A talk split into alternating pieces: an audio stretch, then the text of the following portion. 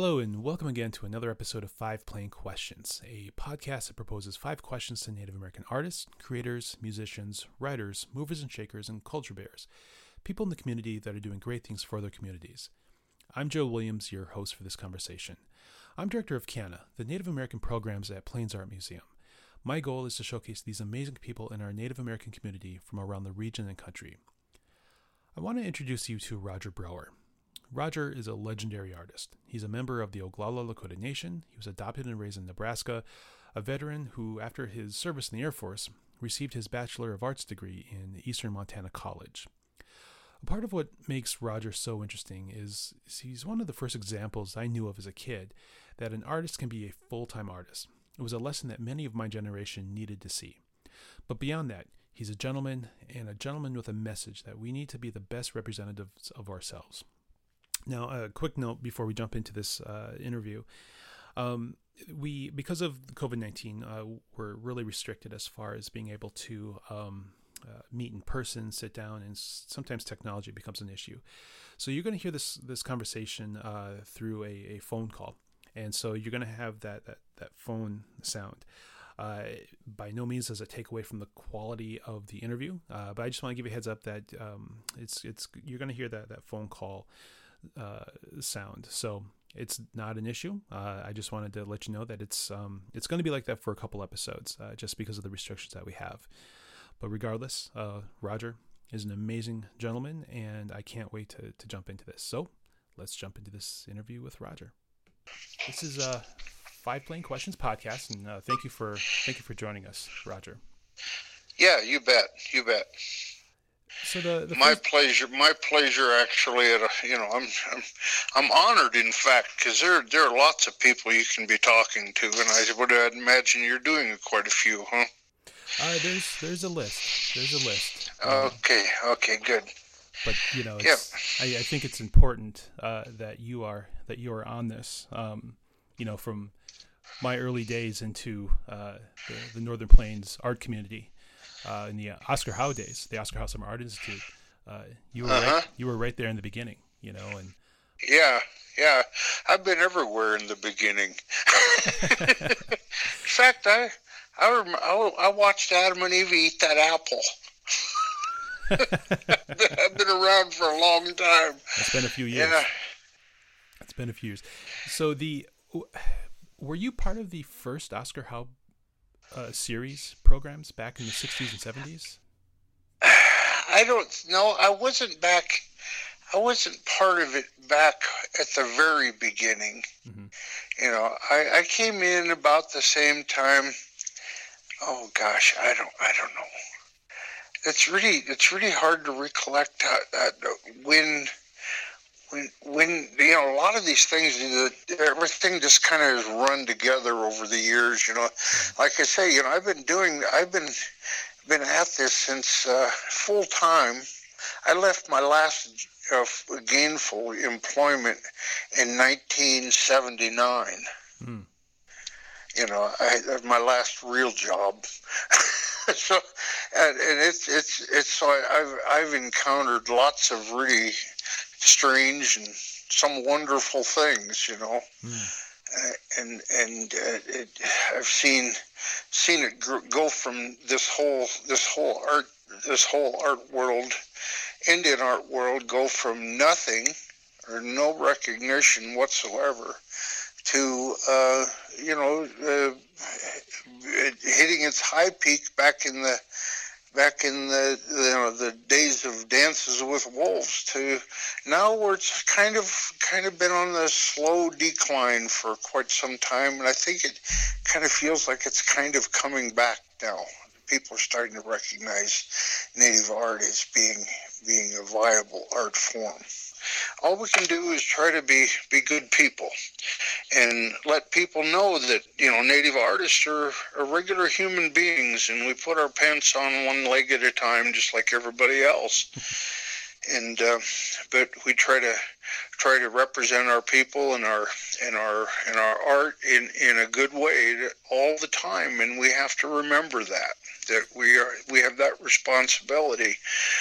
Whenever I go into public, I represent represent my whole oyate, you know. So we have to remember that. Yes, that seems to be both a theme and a burden that covers a lot of artists, a lot of Northern Plains, or a lot of Native Americans. You know, we seem to be the spokespeople for us two non-natives. Yeah. And that's sort of why I'm doing these podcasts and these interviews, is an introduction to one aspect of the population, non-natives, to humanize us and just to show that we are just like everybody else. We are just like everybody else, you know. I'd like people to remember that, you know, that I'm an artist. First of all, I need people to know that I'm an artist. And the fact that I'm a native artist is kind of beside the point. Yes. You know what I'm saying? Yes. It's kind of beside the point. I need to represent myself as a good human being first. And the fact that I'm native is important part too, but that's not all there is, you know. Mm-hmm. That's not all. Does that sound right, Joe? That's spot on. That is spot on, and that's in my, I guess, my workings with people over the years. You know, we are artists first. You know, and the fact that we are Native American, it helps with our worldview, but we're not. It's not a singular worldview either. You know, we're driven by our experiences and how our interactions have been in the past with others. Yeah. It's kind of funny. I had a show back in 1979. I was invited to come to Paris with a designer at that time that was pretty well known. His name was Pierre Cardin. And I did a show at his offices in Paris at that time, and they were just absolutely fascinated that I was native. Mm. Wow, you know, they were like totally shocked. Mm. They said, "Whoa, well that's why you do this." Okay, you know. It was kind of funny to me at the time, but you know, that's who I am, mm-hmm. and that's who I'm going to be, and it's my responsibility though to be as good a representative, as good a ambassador as I can possibly be for my tribe, for my family. Mm-hmm.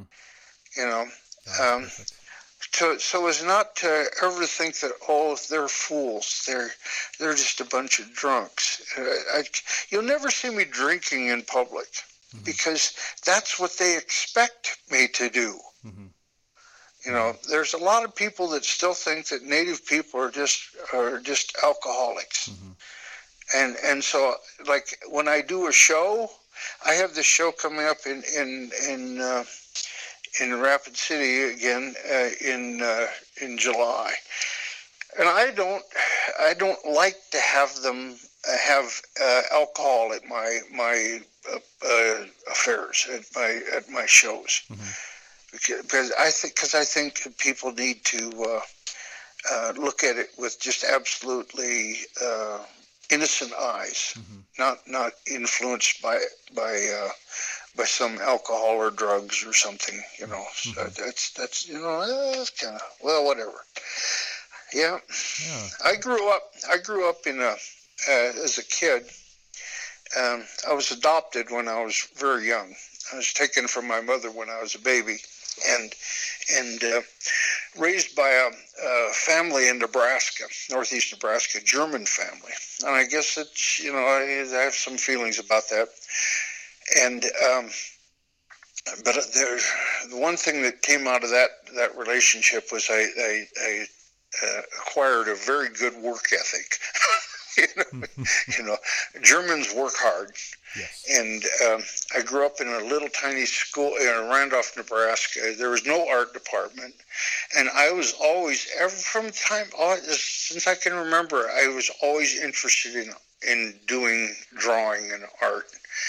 I didn't know anything about art. There was none around. Nobody had art.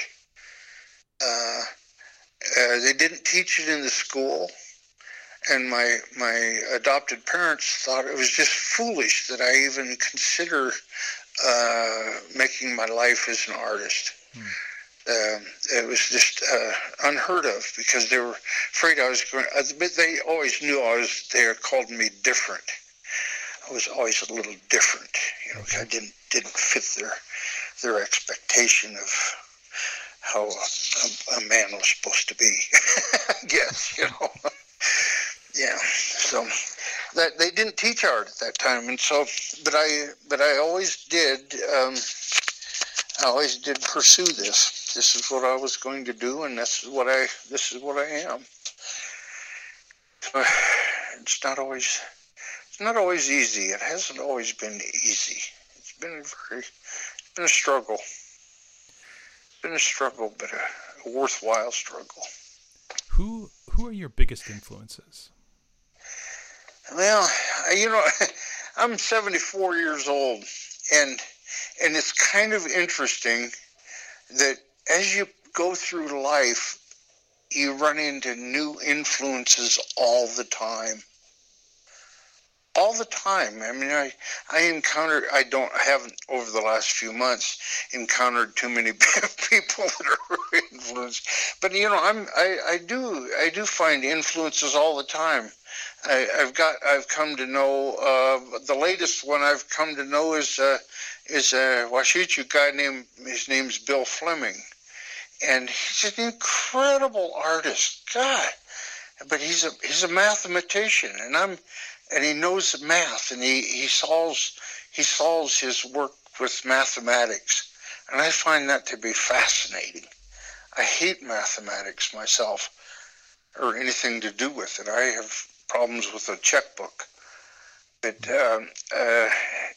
I'm influenced by people all the time, and so that it helps your work to grow. It always adding something new and different, exciting, some kind of a new, maybe even a new direction occasionally. But, you know, I live what I do, and my art is my life. And so it's going to be changing all the time, and has changed many, many times, very subtly most of the time. But there's changes come about all the time if you allow it to.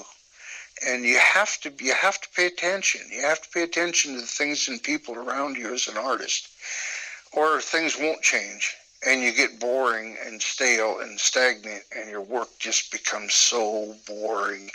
Not to the public necessarily, but to you, it becomes boring. And then pretty soon you're starting to question why you're doing what you're doing, and that's very dangerous. So you have to be changing. You have to be trying new things, reading things. Read everything you can possibly read. I can't think of anything right. You know, I like to read people like Larry McMurtry, who paints with words and makes beautiful lines throughout his work. And I would like to read poetry. I'm kind of freezing up on my brain this morning, but a lot of different people, just all kinds of people, all kinds of different things, and looking at things and listening to I just got hearing aids here last year. And I can hear the wrens singing in the morning, and that's an influence. Mm. So everything you encounter is going to change you and help you grow. How am I influenced? I don't know. All over the place. There's no one particular place. When I was a little kid, the guy that lived next door to us in this little town, his name was Joe Sellin. He's gone now. He's a retired farmer. And my parents wouldn't allow me to do things like drawing, but I would sneak over there in the evening and visit Joe, and he had he always had paper and pencils, and he'd say, "Okay, draw me," and he would pose for me while I did a drawing. He'd look at it and say, "Oh, that's pretty good. Maybe you can do it. Maybe you can try it again." He'd take a different pose. I drew him for hours and hours and hours for many years, and that's my first influence that said it was okay to do drawing. You know, that's it. Yep, that answered the question. Probably more than you were expecting. Oh no, it's great. It's great.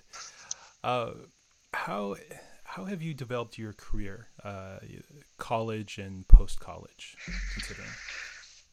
Okay, my career started off kind of shaky. I joined the Air Force when I was 18. Actually, I got a letter from my neighbor friends and neighbors asking me to report for a physical examination. So I went and volunteered for the Air Force, and then I got out and I got married and went to Vista for a year just to kind of settle down and get my head squared back on. And then I went to Montana State University, Billings. It was called Eastern Montana College at the time, and got my BA. And then I went to graduate school at Central Washington University in Ellensburg, Washington, where I did all my core work for an MFA, and I went through the whole thing. I even went through orals, and I just never hung my graduate show. I just time to leave, so I left it. I didn't ever complete that part of it, but I didn't need it because back in those days, all you had was. The only reason to have an MFA is so you could teach. And I knew that I probably wasn't going to teach. So I just went out ahead and worked my job, and then I left the job in a couple of years after that. Yep, that's it. How the education, that's my formal education. That the rest of it's just been life. Yeah. And I imagine over time, the opportunities that have arisen have changed, different types of opportunities. How have those presented themselves, and how have you sought those opportunities? Oh, well, let me see. One opportunity was I had an invitation to attend the University of France at Lyon was in the anthropology department. Isn't that strange? But it was they guaranteed me at least a master's and possibly a doctorate, and I just decided, well, I don't think I want to do that because there you go, there is the teaching again. And then the funny thing, as I was out of that job, I still had a family I needed to feed, so I worked at night unloading trucks and worked teaching in the Artists in the Schools program in the state of Washington, and taught in the Washington State prison system for a time. So I don't know, lots of opportunity. I don't know of real other than those kinds of things. I've had a few things, I guess, occur. I did some different commissions, some huge commissions, like for AT&T. I did a really huge commission at one time, and I did a mural at the Denver Airport, the new Denver Airport. There was a number of things, and those are really nice because they're pretty big money, and when you have a family to feed, that's really nice to have those big chunks of money. And the fact is, I guess that's this business, that's this life as an artist. Your income comes in piles, The piles started off pretty small, and you learn to make them stretch. And then you get another pile, and you stretch it out. Another pile, and fortunately, as you get older and you get more well established and known, these piles get closer together and they get a little larger. So it's kind of funny to look at life that way, isn't it? You know, but like you're a great artist, Joe. You know, but you're doing what you have to do. You're working as a director of the museum, and I think that's very noble. It's a very noble thing to do. You're giving back to your communities while you're establishing your career. You know, and that's wonderful. Oh, it's very cool. You know? Thank you so much. You know, yeah, it's a hard, but you know. But then there it is. You know, you too had to make a decision. You know, as to an opportunity rose, and you had to take the opportunity while it was there. You know, because you know you're not going to probably be there for the rest of your life. You know, mm-hmm. But you are there as a major stepping stone. You know, and you probably don't want to have this unrecorded either, because your employers probably wouldn't think that was probably cool. Very, you know, very true. That's why none of this is live. Uh-huh. That's why none of this is live. Yeah, good. Well, I'm glad. Yep. That's why I asked first. Yep.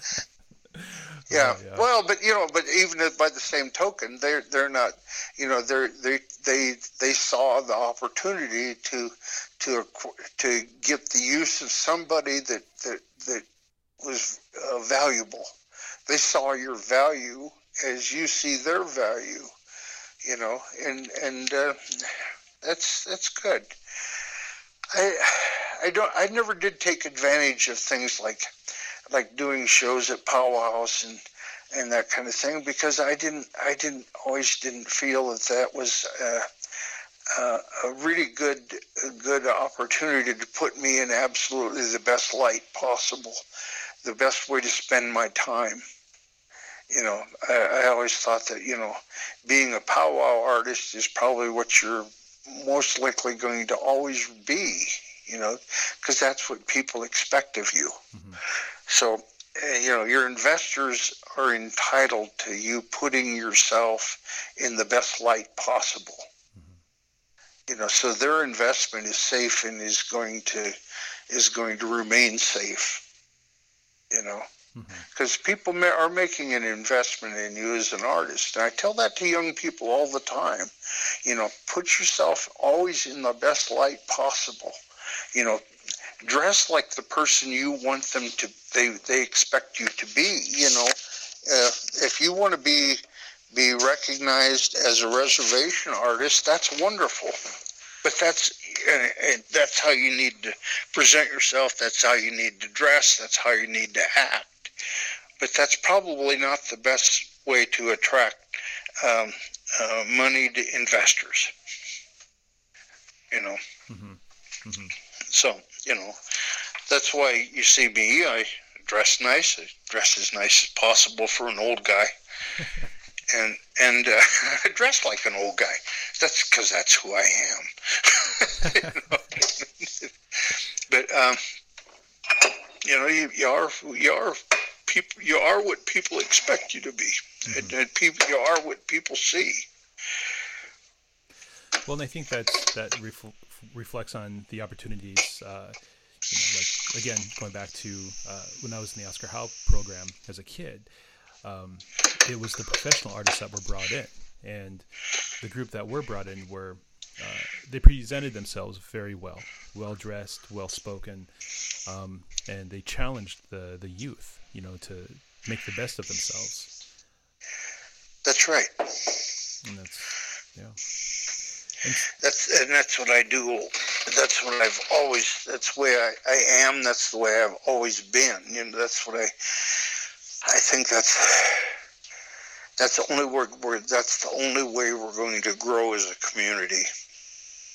you know, not by joining the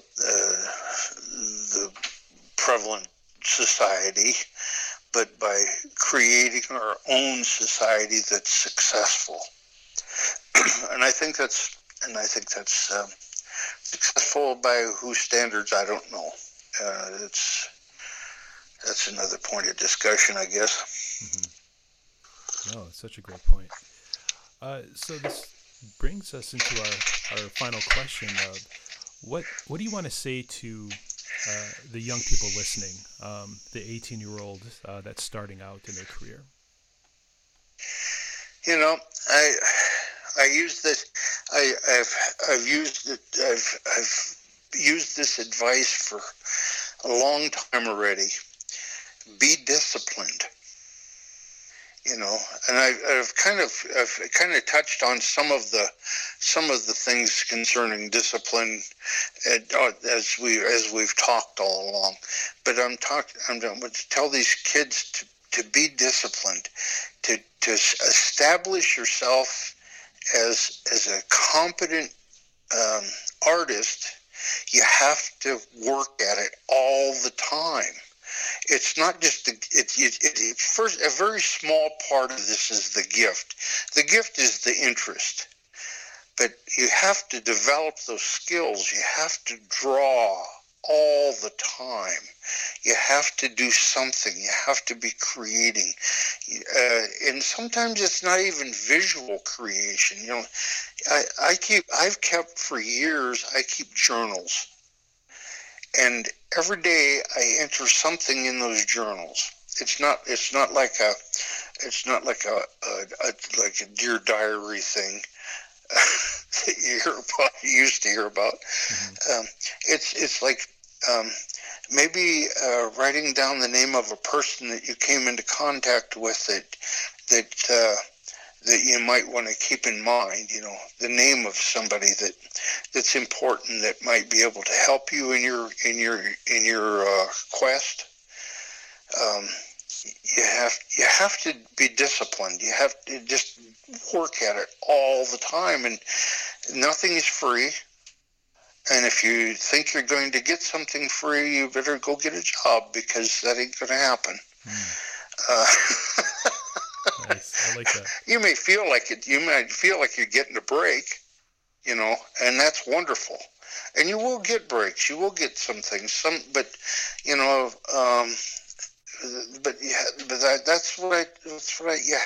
the one thing that young people have to know. You have to work at whatever you're doing. It's not easy, but it gets easier, you know. It gets easier. It gets more comfortable, and I guess maybe the discipline itself gets more comfortable and gets easier. You know, so I guess that's it. That's all I can think of right now, and there's a lot of other things too, I would imagine, but I don't know. No, that's great, and I think that's a great way to wrap up the questions. Yeah. Thank you so much.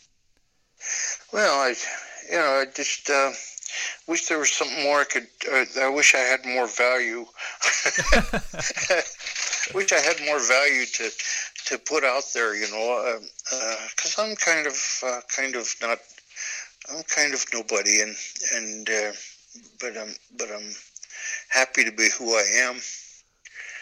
And if you have any questions, or you want to just come hang out, you're welcome anytime, Joe. I'd like to get to know you a little better, because I think you're a great human being. Oh, thank you so much. I really appreciate that. If there's any of these young people would like to come and visit with me at any time, they're welcome to give me a call, and maybe we can set up a time, and maybe they can come to my studio and show how I exist, you know, what goes into some of what goes into this, you know. And I'm happy. And I'm always like to visit with young people, and or old people too. It doesn't matter. Old people are a little less interesting. Okay. Yeah. Okay. Thank you very much. I'll talk to you again soon, huh? All right. Thank you so much. Okay. Doksha. And that does it for this episode of Five Plain Questions. I want to thank Roger again for his time and sharing his story with us. When we first put this project together, this Five Plain Questions podcast, Roger was on the short list of individuals that we wanted to include on this. One, because he's a legendary artist, but also because he is a first-class act. The way he carries himself, the way he speaks, the level of dignity that he promotes, it's something that's so very important for us to talk about. One, of course, you know, this podcast is about introducing artists and a perspective from Native America to everyone.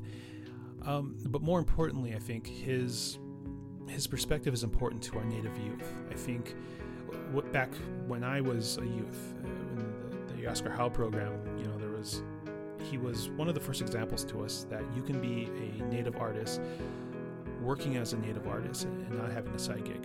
And of course, having a side gig, you know, having a job, of course, is so important. I mean, this is my thing. This is my side gig. You know, I'm director of a program. I'm doing this, and then I'm an artist when I can. But he and so many others are such an inspiration for us, and it encouraged us just to keep moving forward, keep plugging away and working hard to become an artist. And it was a message that wasn't lost on me and so many of us that are very successful now. And I think, you know, for a young Native person leaving home for the first time, and you're encountering your first job, you're going to college, or you're in the military, and we all sort of become this unofficial spokesperson for our culture. And it's hard because we're still trying to figure out who we are and our culture and the world around us. And then there's pressing questions, especially this day of age. And his message of self-respect and dignity and carrying yourself in the best manner possible is a very important lesson for us to maintain. And so, yeah, I just wanted to thank him for that perspective. And you know, I look forward to the next time that we sit down. So thank you, Roger. More importantly, I want to thank you, the listener, for joining us and spending time with us for what I feel is a very important perspective and story from our community. Please join us next week as we speak with another incredible person. I'm Joe Williams. You can find me on CANA, that's C-A-N-A-A, Creativity Among Native American Artists, on Facebook or on the PlainsArt.org website. There you can see our programming, our past videos, and these podcasts. You can find us on SoundCloud, iTunes, Spotify, Google Podcasts, and other podcast platforms. And if you have a suggestion for someone for me to interview, please look us up on Facebook and message me. I would love to be able to hear from you and see who you would like to speak with. So that's it. Take care, and we will see you next week.